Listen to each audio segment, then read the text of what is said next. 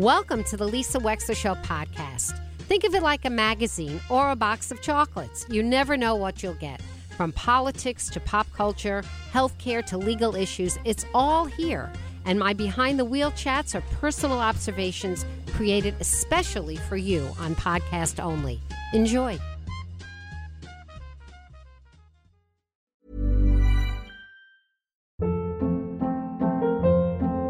Hold up. What was that? Boring. No flavor. That was as bad as those leftovers you ate all week. Keke Palmer here, and it's time to say hello to something fresh and guilt-free. Hello Fresh. Jazz up dinner with pecan-crusted chicken or garlic butter shrimp scampi. Now that's music to my mouth. Hello Fresh. Let's get this dinner party started. Discover all the delicious possibilities at hellofresh.com. Hey, it's Ryan Reynolds, and I'm here with Keith, co star of my upcoming film, If, only in theaters, May 17th. Do you want to tell people the big news? All right, I'll do it. Sign up now and you'll get unlimited for $15 a month in six months of Paramount Plus Essential Plan on us. Mintmobile.com slash switch. Upfront payment of $45 equivalent to $15 per month. Unlimited over 40 gigabytes per month. Face lower speeds. Videos at 480p. Active Mint customers by 531.24 get six months of Paramount Plus Essential Plan. Auto renews after six months. Offer ends May 31st, 2024. Separate Paramount Plus registration required. Terms and conditions apply if rated PG. Winston Preparatory School is a leading school network for students with learning disabilities. Learn more about Winston Prep and register for an open house at www.winstonprep.edu.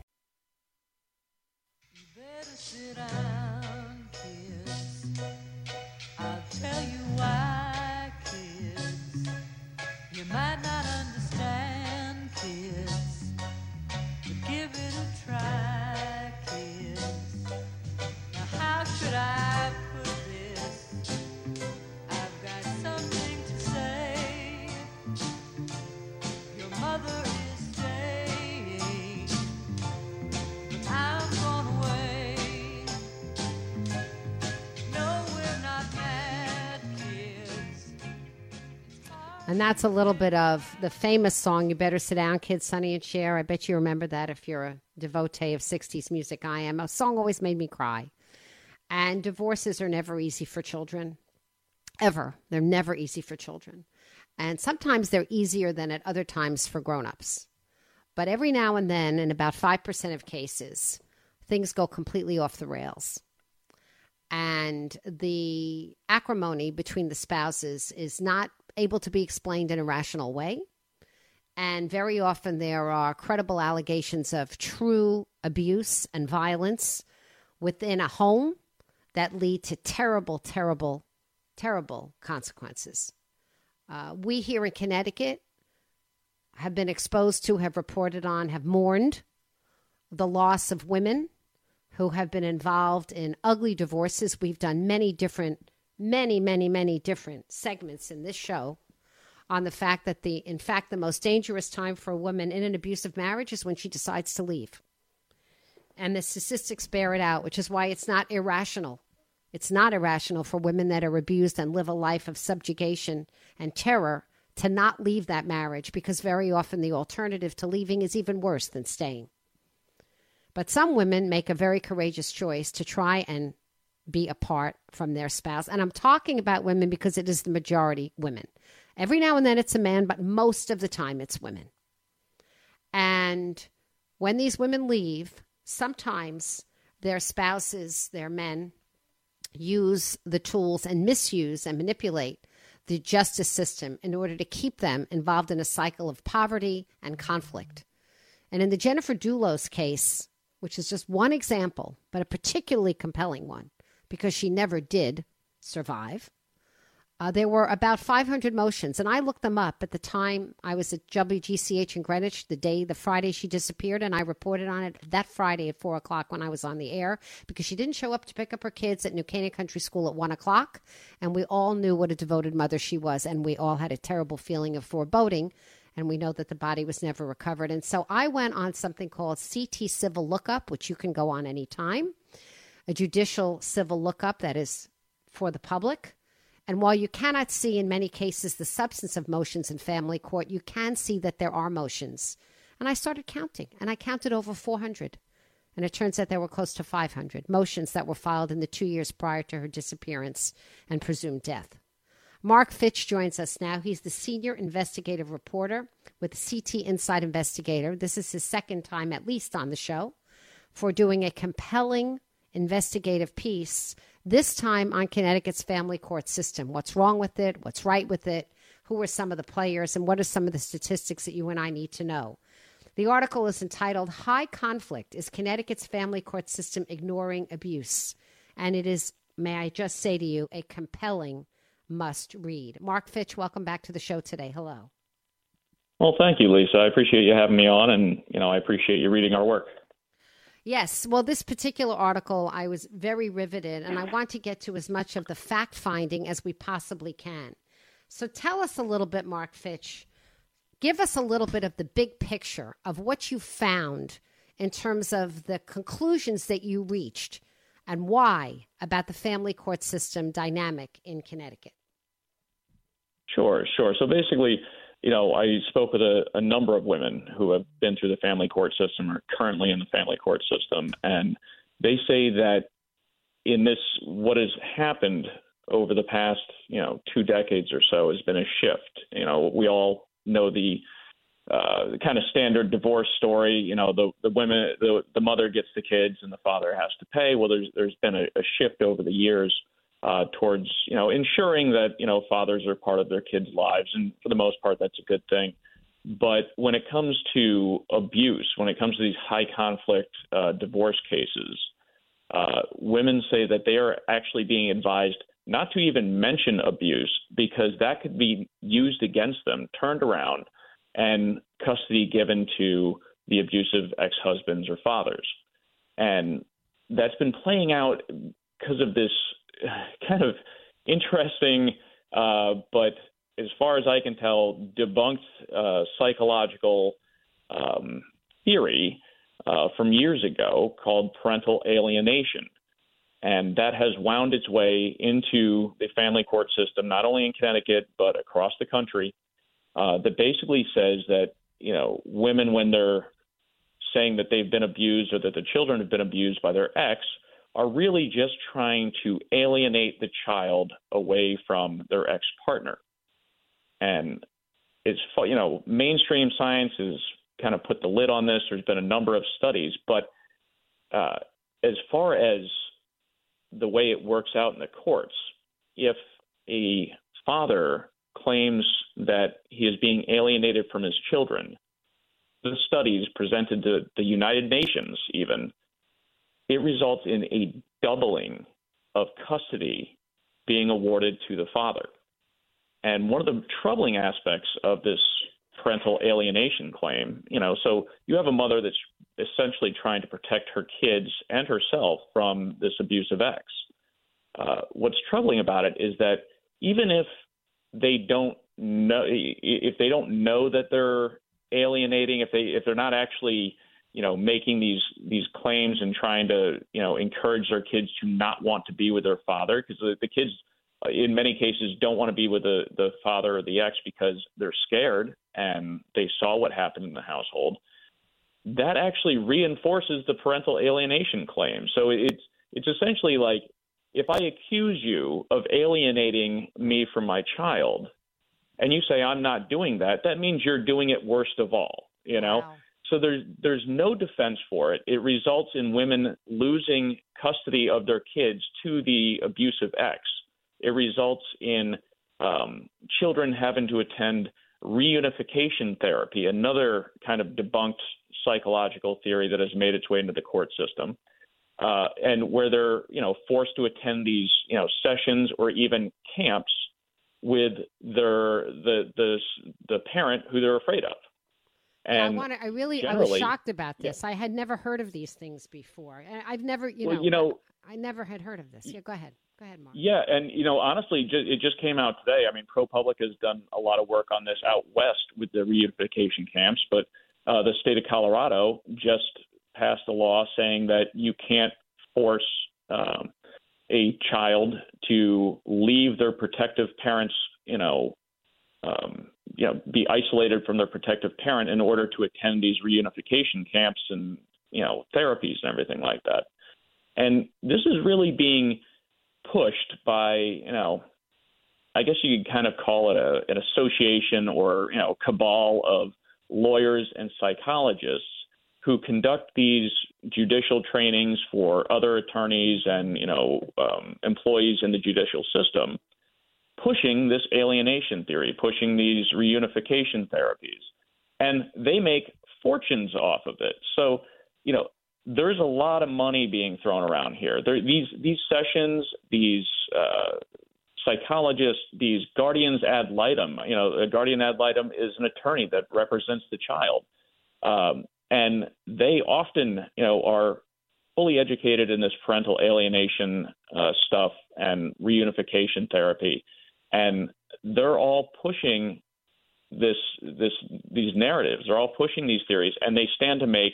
And they're charging two hundred to five hundred dollars an hour to do this stuff, and that's coming right out of the parents' pockets uh, and it's court mandated. So there is a massive financial incentive to use these debunked psychological ideas uh, in family court.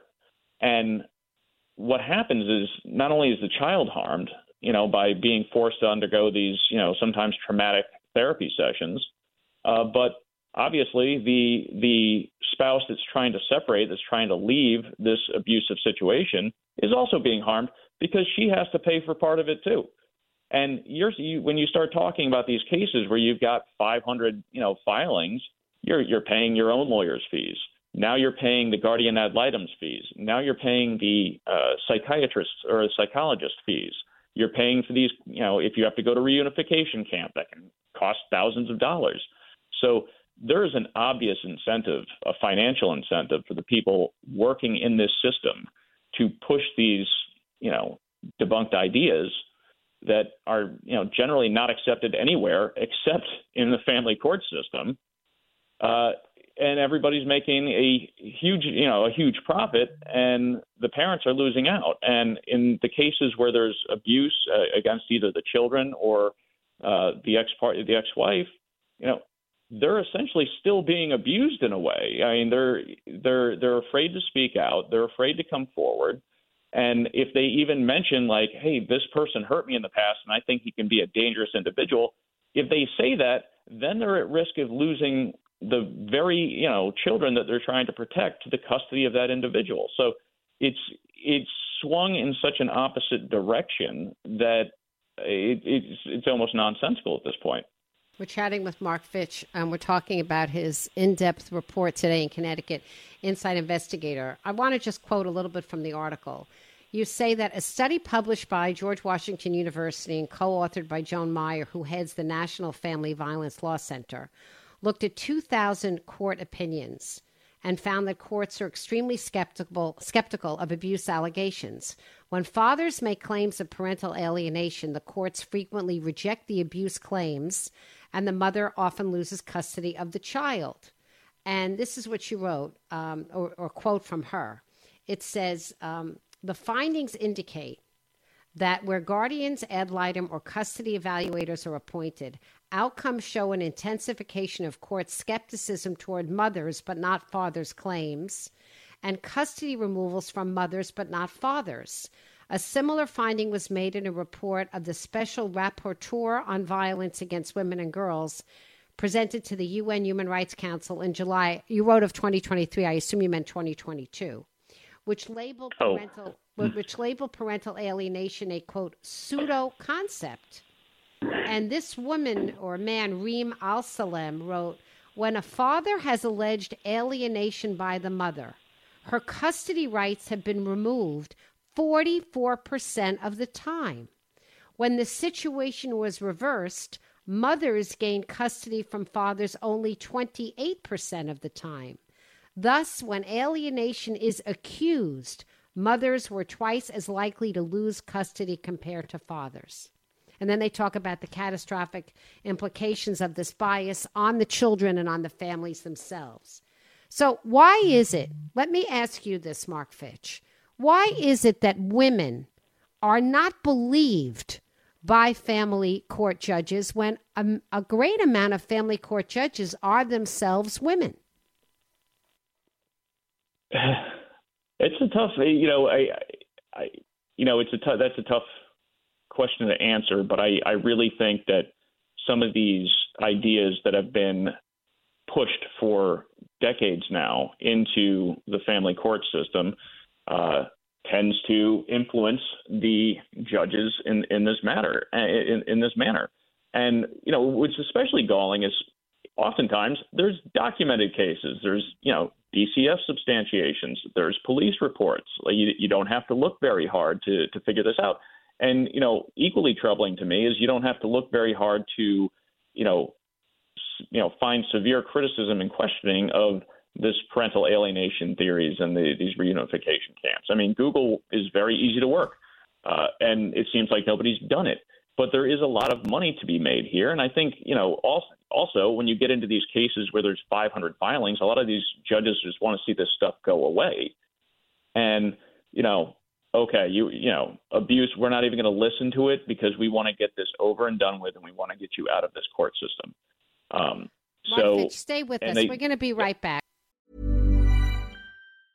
When you're ready to pop the question, the last thing you want to do is second guess the ring. At Bluenile.com, you can design a one of a kind ring with the ease and convenience of shopping online. Choose your diamond and setting. When you find the one, you'll get it delivered right to your door. Go to Bluenile.com and use promo code LISTEN to get $50 off your purchase of $500 or more. That's code LISTEN at Bluenile.com for $50 off your purchase.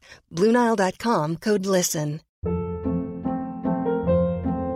Hold up. What was that? Boring. No flavor. That was as bad as those leftovers you ate all week. Keke Palmer here, and it's time to say hello to something fresh and guilt-free. Hello Fresh. Jazz up dinner with pecan-crusted chicken or garlic butter shrimp scampi. Now that's music to my mouth. Hello Fresh. Let's get this dinner party started. Discover all the delicious possibilities at hellofresh.com. Marc Fitch is with us. His article is called High Conflict is Connecticut's Family Court System Ignoring Abuse. Um, Marc, one of the things that you seem to talk a lot about was, and you and you're talking a lot about following the money here. Uh, you say that there is sort of entrenched money in these reunification camps and these GALs. And you mention a former family court judge, Lynda Munro, who was a very well respected former family court judge and then later went on to uh, be one of the foremost mediators of family court disputes here in Fairfield County and elsewhere in Connecticut. Why do you talk about her in the article? Oh well, I mentioned I, I mentioned Judge Munro because she was also one of the founding board members of the Connecticut chapter of the Association of Family and Conciliation Courts, called the AFCC. It's basically a national trade association that provides services for hire to family courts, and it includes lawyers, mediators, custody evaluators, psychologists, guardians ad litem. Uh, you know, Munro was instrumental in creating the uh, guardian ad litem um, you know program here in Connecticut, you know, establishing the, the the rules and all that all that kind of stuff. But the AFCC is one of the biggest pushers of parental alienation, and you know, not only that, you know, they they conduct you know trainings for the Connecticut uh, Bar Association on parental alienation and dispute resolution and reunification uh, therapy. And not only that, but Munro is now heading up a reunification organization out of Massachusetts that up until COVID 19 ran reunification camps. So, yes, I mean, she, she has been a, you know, well known and recognizable uh, judge in the family court system. I mean, one of the top judges in the family court system. And, but she is fully ensconced into this, these ideas and have, you know, she conducts some of these trainings for current, you know, attorneys and judicial employees. So, yeah, it's I, I used it as an example to show just how ensconced this is into Connecticut's own family court system. Now, Marc Fitch, you say that 95% of divorces are not the cases that we're talking about here today, right? About No. only Yeah. Okay, so we're talking about 5% of highly contested, very acrimonious cases. Um, Can you can you tell me a little bit? You you keep referring to this reunification as debunked. Who debunked it, and in what way are you convinced that it is that it is just not the right thing to force kids to do?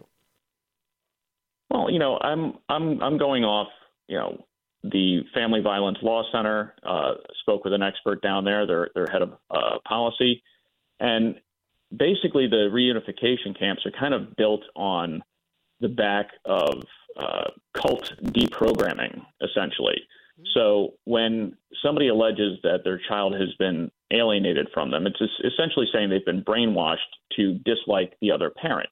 So that reunification therapy has to, you know, supposedly unbrainwash this child, and by you know putting them with the parent that they're afraid of, or of. you know don't Right. want to be don't want to be a part of. And I think way, if you it's not if you believing children, really, to some extent, it's not it's not believing children. And some of these some of these you know cult deprogramming things have previously been debunked. And you can you can look up the studies on these. And i think if you if you look at the you know reporting that's been done by um, ProPublica just recently uh, there was a story out today talking about these reunification therapies and what goes on inside them some children are claiming that the re- reunification therapy itself is abusive Yeah. so traumatic. there's i mean there's a, there's a lot to be had here Yeah. You know, it's very interesting for me because, you know, in my other life, I'm a probate judge, and um, I always call probate court, you know, basically family court without divorce, right? Because the issues that come up are among siblings and parents and step and all of that. It's everything but divorce. But, but there are cases occasionally that come up in which the divorce comes in. And I'll give you an example.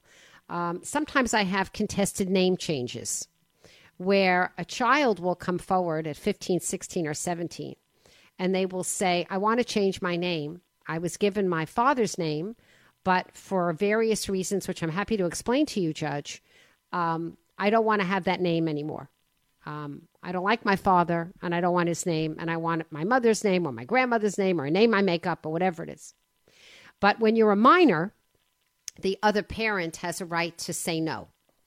And so I've had a couple of these contested matters where essentially a father has been fighting with a child over whether or not the child can change their name. And what it brings up is a lot of this ugliness that happened in the in the dynamic.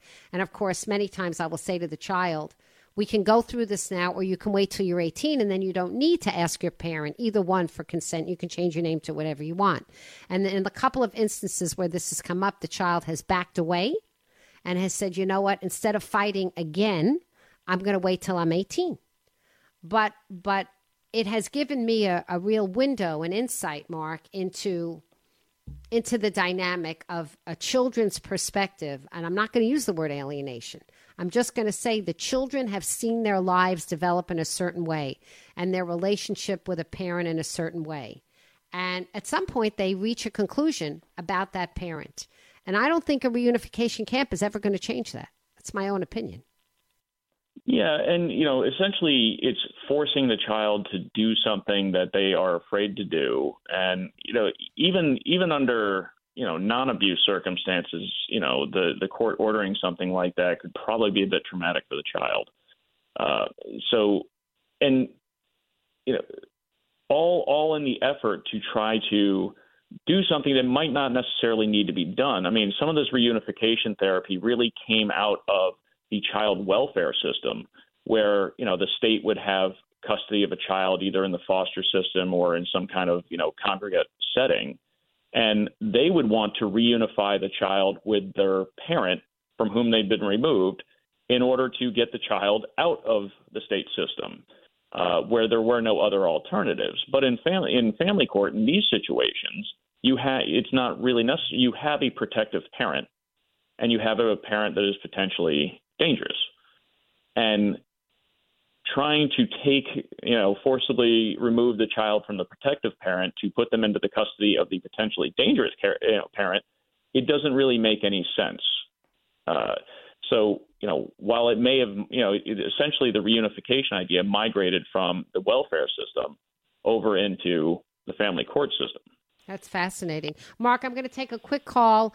Uh, Barbara, is Barbara still there? Barbara? Hello, I am. Yes, Barbara, you only have about a minute. I'm sorry. We'll probably have to have a part Okay. two with Marc Fitch about this. But go ahead, please. No, I just wanted to also say I'm I'm in a similar situation in the family court system, um, and there's one thing that I do want to note here is that a lot of times in the child's best interest and and and those types of documentation, some of the things say like paternal preference and rights of father, but then Part B will just say maternal preference. So it seems as though mothers don't really have the same amount of rights as fathers in Connecticut, and that's something I've been digging into. Um, and also, one last thing to point out is in 2016, they did a task force in the state of Connecticut on how domestic violence affects children. And if you read through the presentations, they're pretty fascinating because if you talk to the doctors, they will give you all the insight that you want on how this affects children. But if you look at DCF and you look at the judicial presentations, they usually talk a lot about fatherhood rights as opposed to what they're really trying to talk about in this task force situation. So that might be something you want to look into, Marc. Oh, absolutely. And part of part of what's in the piece, you know, is obviously a very long piece, is the the push towards you know fatherhood rights and and things of that nature, which may have swung too far in the opposite direction. Where now the the women that I'm speaking to were saying, you know, we barely stand a chance, and everything seems to be geared more towards uh, paternal rights rather than you know best rather than best interest of the child or or you know what the mother is you know coming to court and saying is you know potentially troubling here. So Marc? uh, yeah, have- that's absolutely in there. We have callers who want to reach you offline. How can they reach you? Um, you can reach out to me at Marc, that's M A R C, at insideinvestigator.org. We also have a tips line at insideinvestigator.org. And, uh, you know, be sure to sign up for our emails because you can get all our stories. We only email you twice a week. So, And they're really good emails because I'm on the list. Uh, Marc Fitch, I- we, appreciate may, that. We may have to do a part two because this was a very long investigative piece, and I feel like there's more to get to. So you may hear from our producer Melissa offline to do this again, maybe tomorrow or the next day. I'd really appreciate it. Absolutely. Thank you. Thank you so much, Marc Fitch, for doing the work inside Investigator. And the title of the article is High Conflict Is Connecticut's Family Court System Ignoring Abuse? Thank you so much for joining us today, and we'll be back behind the mic tomorrow. Planning for your next trip? Elevate your travel style with Quince. Quince has all the jet setting essentials you'll want for your next getaway, like European linen, premium luggage options, buttery soft Italian leather bags, and so much more. And it's all priced at 50 to 80% less than similar brands. Plus, Quince only works with factories that use safe and ethical manufacturing practices. Pack your bags with high-quality essentials you'll be wearing for vacations to come with Quince. Go to quince.com slash trip for free shipping and 365-day returns. Hi, I'm Daniel, founder of Pretty Litter. Cats and cat owners deserve better than any old-fashioned litter. That's why I teamed up with scientists and veterinarians to create Pretty Litter. Its innovative crystal formula has superior odor control and weighs up to 80% less than clay litter. Pretty Litter even monitors health by changing colors to help detect early signs of potential illness. It's the world's smartest kitty litter. Go to prettylitter.com and use code ACAST for 20% off your first order and a free cat toy. Terms and conditions apply. See site for details. Imagine the softest sheets you've ever felt. Now imagine them getting even softer over time. That's what you'll feel with Boll and Branch's organic cotton sheets. In a recent customer survey, 96% replied that Boll and Branch sheets get softer with every wash. Start getting your best night's sleep in these sheets that get softer and softer for years to come. Try their sheets with a 30-night guarantee. Plus, get 15% off your first order at bollandbranch.com. Code BUTTERY. Exclusions apply. See site for details. Thank you for listening. If you liked what you heard, please share it with your friends. And as always, feel free to contact me at lisa at lisawexler.com.